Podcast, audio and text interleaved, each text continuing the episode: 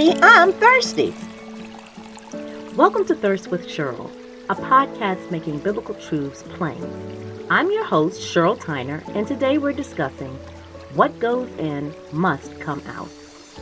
This podcast is meant to be a sip, a basic overview. Let's jump right in and begin with prayer. Speak through me, Lord. Open all ears to hear and hearts to receive.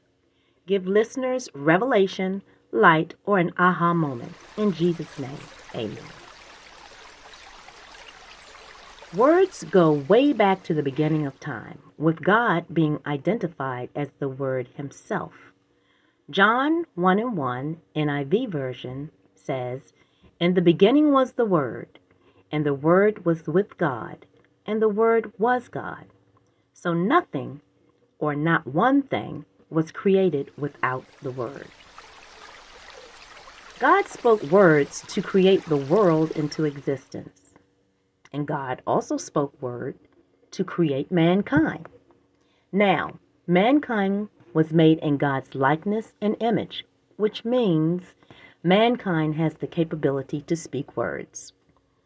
Being that some are born mute, we need to thank God for our gift of speech. Don't take that blessing for granted. So let's go back to mankind having the ability to speak.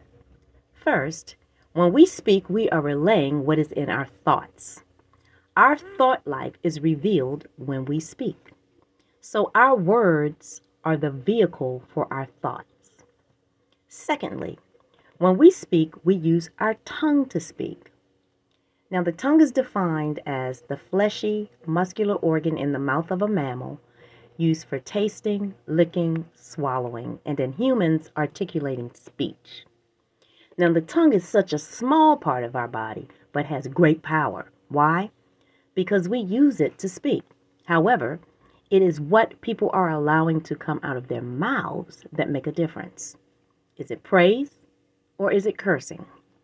James 3 and 9, NIV version says, With the tongue we praise our Lord and Father, and with it we curse human beings who have been made in God's likeness.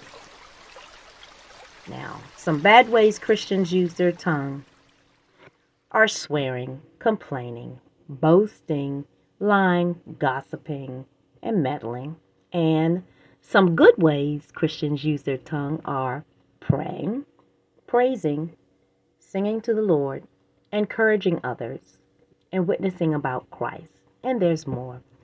However, Proverbs 18 and 21 says, Death and life are in the power of the tongue. Additionally, the words we speak reflect what is in our heart. So one might ask, how do you get the Word of God in your heart? Well, read, write, study, or meditate, and declare the Word are some ways to get the Word of God in your heart. Now, take this example. When I was in nursing school, I would read, study, write, and affirm information that I learned for testing purposes and for patient contact later on in my career. For instance, let's talk about a patient that was discharged from the hospital after having a wound debrided. In view of the fact that I read, studied, wrote down, and professed out of my mouth several times in the past about wound care and avoiding infections, I was and still am able to manage my patients because the information is ingrained in me. Now, I'm using this as an example because I want you to get an idea of something being ingrained on your heart. When you read, study, meditate, and write the Word of God, it is written and rooted in your heart.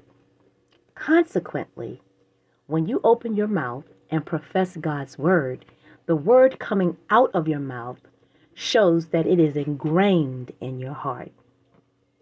Psalm 45 1b, the NIV version says, My tongue is the pen of a skillful writer. So, when you speak words, you are writing them on your heart, and whatever is conceived in your heart will eventually come out. Thus, what goes in must come out.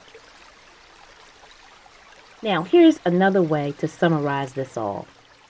Think about when a woman conceives. When she conceives, the embryo becomes a fetus and grows in the woman's womb into a neonate. The newborn child then has to come out of the mother's womb. So, what's in your heart? Is it anger, jealousy, unforgiveness, envy, pride? Because remember, whatever is in your heart will come out of your mouth.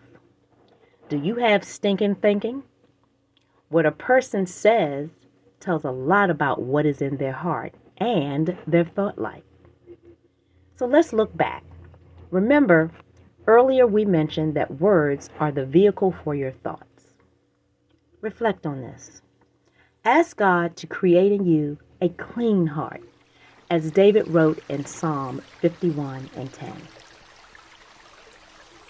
Philippians 4 and 8 NIV version suggests that one should think on things that are true, noble, right, pure, lovely, admirable, excellent, or praiseworthy.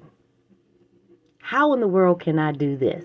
Well, ask God to nudge you or bring it to your attention when you begin to think and or speak on improper things, and he'll do it. What goes in must come out. At the end of each podcast session, I want to remind each listener of two scriptures. Hebrews 2 and 1, the NIV version says, We must pay the most careful attention to what we have heard so that we do not drift away from it and forget it. And 2 Timothy 3, verses 16 and 17, the NIV version says, All scripture is God breathed and is useful for teaching, rebuking, correcting, and training in righteousness, so that the servant of God, which is you and me, may be thoroughly equipped for every good work. You've been listening to Thirst with Cheryl. We look forward to you joining us again next week for more biblical truths made plain and simple.